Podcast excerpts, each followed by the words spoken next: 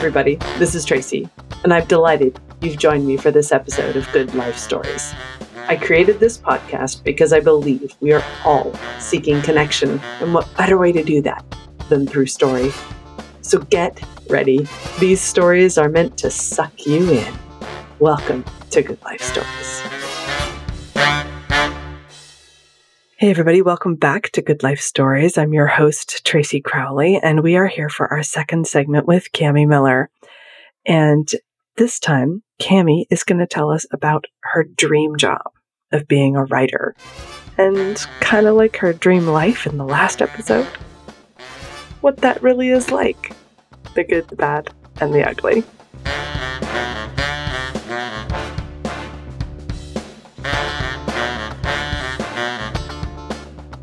okay, so now that we've covered goats, tell mm-hmm. me about. I love that you have your dream job, and I've had to adjust my dream goals to the reality of freelance work. So tell me more about freelance work. I don't even know what freelance work you do. Okay, so um, the writing is actually part of the freelance work. You know, I'm I'm not working for hire. I'm not a technical writer. Mm-hmm. I do uh, creative writing. That's memoirs and fiction. And uh, I don't have a boss, so I'm on my own schedule. And it also means that unless someone buys my stuff, I don't get paid. Um, this yeah. sounds ideal because you get to make your own schedule. you have the potential for huge rewards. Um, the harder you work, the more likely you are to gain some rewards out of it. Um, and it's all on you, but you only apply as much pressure to yourself as you want. So this is like great. You can say, you know, I'm tired. I don't want to show up to work today. Right. Yeah. Um, eh, so in my head, this was great, especially since we don't have to rely entirely on my income. We're a two person working household. Right. But now Rory yeah. is in freelance work too. And now suddenly it's like we don't work, we don't eat. and time management is a skill. And I didn't realize this. I thought, oh, you know, I just, time management, I just manage my time, but it's actually a, a difficult skill to learn. It's not just motivation, it's prioritizing what what fire i have many fires yeah. which fire do i put out first? It's yep. diversifying your income which means so i want to eat am i writing today? Am i editing today? Am i trying to sell books? Am i looking for book sales events it, I mean, the list goes on and on. Those are just a few little things that I could devote my time to. Yeah. Plus, I have the farm. Plus, I have the garden. Plus, yep. we have housework, shopping, all the usual things. And I don't just write, I also do graphic yep. design. And so, do yep. I work on my personal creative endeavor or do I work on somebody else's creative endeavor? How do I schedule that? You know, a lot of times I'll get a job and, and I'll tell a client that I'm swamped and they may assume that I'm swamped with other client work, but I'm actually swamped with my own creative work. Um, and yeah, and and a lot of times I will prioritize the client work over my own work because I feel like their stuff is more important than mine. But actually, it's kind of equal. And mm-hmm. part of the reason I haven't put yeah. out a book in a few years is because I've been prioritizing client work over mine, you know. But where's yeah. the higher income? The higher income is probably on working on my stuff. I just feel ethically um, obligated to my clients to put their work, you know, ahead of mine. Yeah. That. I can do mine, quote unquote, anytime I want. And when they offer me paying work, they're yeah. on a deadline and mm. all of my they need it by a artificial. specific day or a specific right. time right they're not going to wait forever yeah. for me to get around to their work and then i'd have no clients yeah exactly So time management is, I mean, it's very complex and I'm still not great at it. I want to be better. I'm a little better each year, yeah. but dang. I, I, work till two or it's three hard. in the morning sometimes. Yeah. Well, and it's, it's interesting because I feel like that's, that's one of those things that, you know, you and I have talked about, you know, in being parents and being employed and being wives, like, you know, all the different hats that are involved in that. But that, that time management piece that when you have all the time, I feel like it's harder to get things done yeah. because trying to prioritize things, you know, um, there, because, you know, I, I love, you know, when I, this sounds awful, but like when I talk to younger people and they're like, well, when I'm done and I'm just like, you're never done. You no. Know? What is this? And I think thing? like the best, the best advice. Yeah, the best advice my my stepdad gave me when we bought our first house was he just told me he said I need you to accept before you buy this that it will never be done. And I remember I kind of had like the the house like you had the ideal farm. I was like, "Oh, house, like house, you know, you fix something and it's fixed." Right? Until it's not. It. You know? And right. I hadn't really, I was so grateful for that piece of advice because when we moved, I was nowhere near as stressed about like, well, I didn't get it, whatever it is, all done before we moved. You know, we got what we needed to do to sell it, but it was never going to be done. And, and like you're talking about with your farm, accepting that when you leave your farm, it will become something else. Yeah. And that you, you know, you just let it, you have to let it go in that sense. But I just think it's so fascinating when I talk to people, you know, like about being an entrepreneur because people who've never, people who've been an employee for their whole life look at being an entrepreneur and think that it's this carefree, easy, you always get to choose what you want to do. And it's like, so you can just structure your day however you want. And I'm just like, yeah, not so much. I mean, you can, but like the level of self discipline involved when there are no time boundaries and there are no deadlines means everything is self imposed. And we as humans just don't really work very well that way. We were never designed for that. You know, we were designed for knowing how to care for ourselves. We weren't designed to have all these weird, like, you know, when we were out, you know, killing animals and picking berries, like it was about keeping the shelter safe and feeding ourselves. It was never about like, you know, am I going to build a prettier shelter tomorrow? You know, it, mm-hmm. there were going to be elements of that, but that was art, which was different. Like that was not the part of life that we look at this way we do now. But dancing with that, you know, and I, I joke that it's kind of the dancing with the devil because it's all, you know, the, how much of my stuff am I getting done? How much of other people's stuff is getting done? And, you know, we, we opened before we started recording talking about, you know, the, the way it feels to be with our spouse or without our spouse just in our home and how we do things differently and lean into different projects differently depending on how much time we have. That's 100% ours. And I think that's interesting when people shift that way. But it's also like what you're talking about is absolutely the hardest part of being an entrepreneur.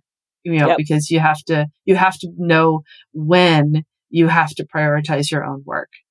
And, absolutely. and, and, you know, when you're working to eat, you know, it, when it's putting a roof over your head, like it is for you and Rory, that in, in and of itself prioritizes things. And that can be frustrating at the same time. Absolutely there's another piece of freelance work yeah. too that relates back to the ideal farm, and that's the doing it right. So, you know, when you're working for someone, you're like, I'm doing it that they, the way that they want. But if I had control, I would do this right. And uh, yes. uh, when you have control of, of it, then you realize, wait a minute, that the right way, quote unquote, I, I didn't realize that it wasn't clear that, that, that doing the right thing is that the there's a thing there's it's a phenomenon an, it's in an iterative process yes that the, the there's a phenomenon in art where when you start composing it's in your mind and you have all these mm-hmm. elements in your mind and you go i think i want to do a painting with a pine tree and a mountain and, and a sunset in behind and uh, and it's going to be awesome. And you start putting it up and in reality, and you go, wait a minute, the space that I wanted the mountain occupied by necessity puts the sun way over here unless I do this weird thing with the mountain over here. What happens in front of the mountain and the sunset? Because there's area here that I haven't filled with my imagination. And how does the pine tree fill it fit in this? Because I had it kind of the branches kind of over the mountain, but is it attached? Is the trunk off frame? And that's what happens with uh, freelance work and doing it right. You imagine in your mind when you're building your business and, and building your clientele that um, there's this right way to set up your business. And then when you start working with the parts, you're like, wait a minute, this is all kind of interconnected and it, it's nut bars trying to figure out what the right way to do something complicated is. so complicated so complicated that i went to a um, seminar for small businesses on how to set up your tax stuff and so i sat there their talk and none of it covered any kind of creative work or artwork or anything like that. So I, I was had a ton of questions at the end. Where does what what part does my business fall under? I'm technically a publisher, but then you have this waste tax that I'm supposed to pay if I'm a publisher, but I don't produce a physical product. I produce an e product, an electronic product. I don't do the printing of the books. And so I classified as. so so what am I? And the tax person looked like a deer in the headlights. Is like, I don't know. I'm like, you're the IRS. You should know. And then I come to find that if you get advice from the IRS when you call them up, if they tell you bad information, they're not liable. You are. Yep. of course. So so uh, so there's the ideal yeah. well, freelance. I think that's work, so funny that you know. I love that you pivoted. Yeah, that that you that you pivoted from here's time management to I need help on business in taxes. Like the we were the only part that we were talking about for time management was the work itself. Right. We weren't talking about billing, clients, marketing, you know, all those things that come into a business. People just think, oh, you're a writer, you write. Like, oh, if it was only that easy. exactly. I write. Not that I, writing's I easy. writing is hard. All of this stuff is hard. And and it's the same thing on the farm too. It's like, you know, yes, I, I will fix all these things. And then you go, a piece of siding is how much? And what's the square footage of the walls on our barn? Are you out of your mind? And that's never mind getting someone in to get it. Of course, we're going to have to do it ourselves because we can't afford a contractor to reside the barn. So, do we have new siding yep. on the barn? Nope. We have holes. Yep. yep. We have holes. The weather comes in. The goats look at us through the holes. And I think one of these days, Bullwinkle is going to figure out that he can just bust right through there because it's thin as paper. And then we're going to have goats in the orchard again. so you also said that when we were talking about, you know, your dream job, that you had to adjust your dream goals. Yes. What did you mean by your dream goals? What changed there? So it is the actual writing part. I never had an illusion of making a bunch of money at this. I knew lots of yeah. mid list writers who are successful and, and maintained households with their writing, but they yeah. weren't making big money. And I knew that I had to work yeah. a lot to get up to even where they were. I never thought, you know, right my goal is to become a bestseller. It would be nice to become a yeah. bestseller, um, but it would also be nice to win the lottery. So. exactly. Yes. I don't have control over that part. I have control right. over the quality of my writing. And I imagined that I would spend all my time writing, all my free time writing. Yeah. Um, and I yeah. had to adjust my goals. I, I if you had a, a lovely household staff, that would be true. right. So my goals now are not that I'm going to write every day. Um, my goals are now I'm going to manage my freelance work every day. Yeah. That, that's a, a radically different goal from imagining my, I have an indoor um, workspace and an outdoor workspace. And the outdoor workspace is seasonal.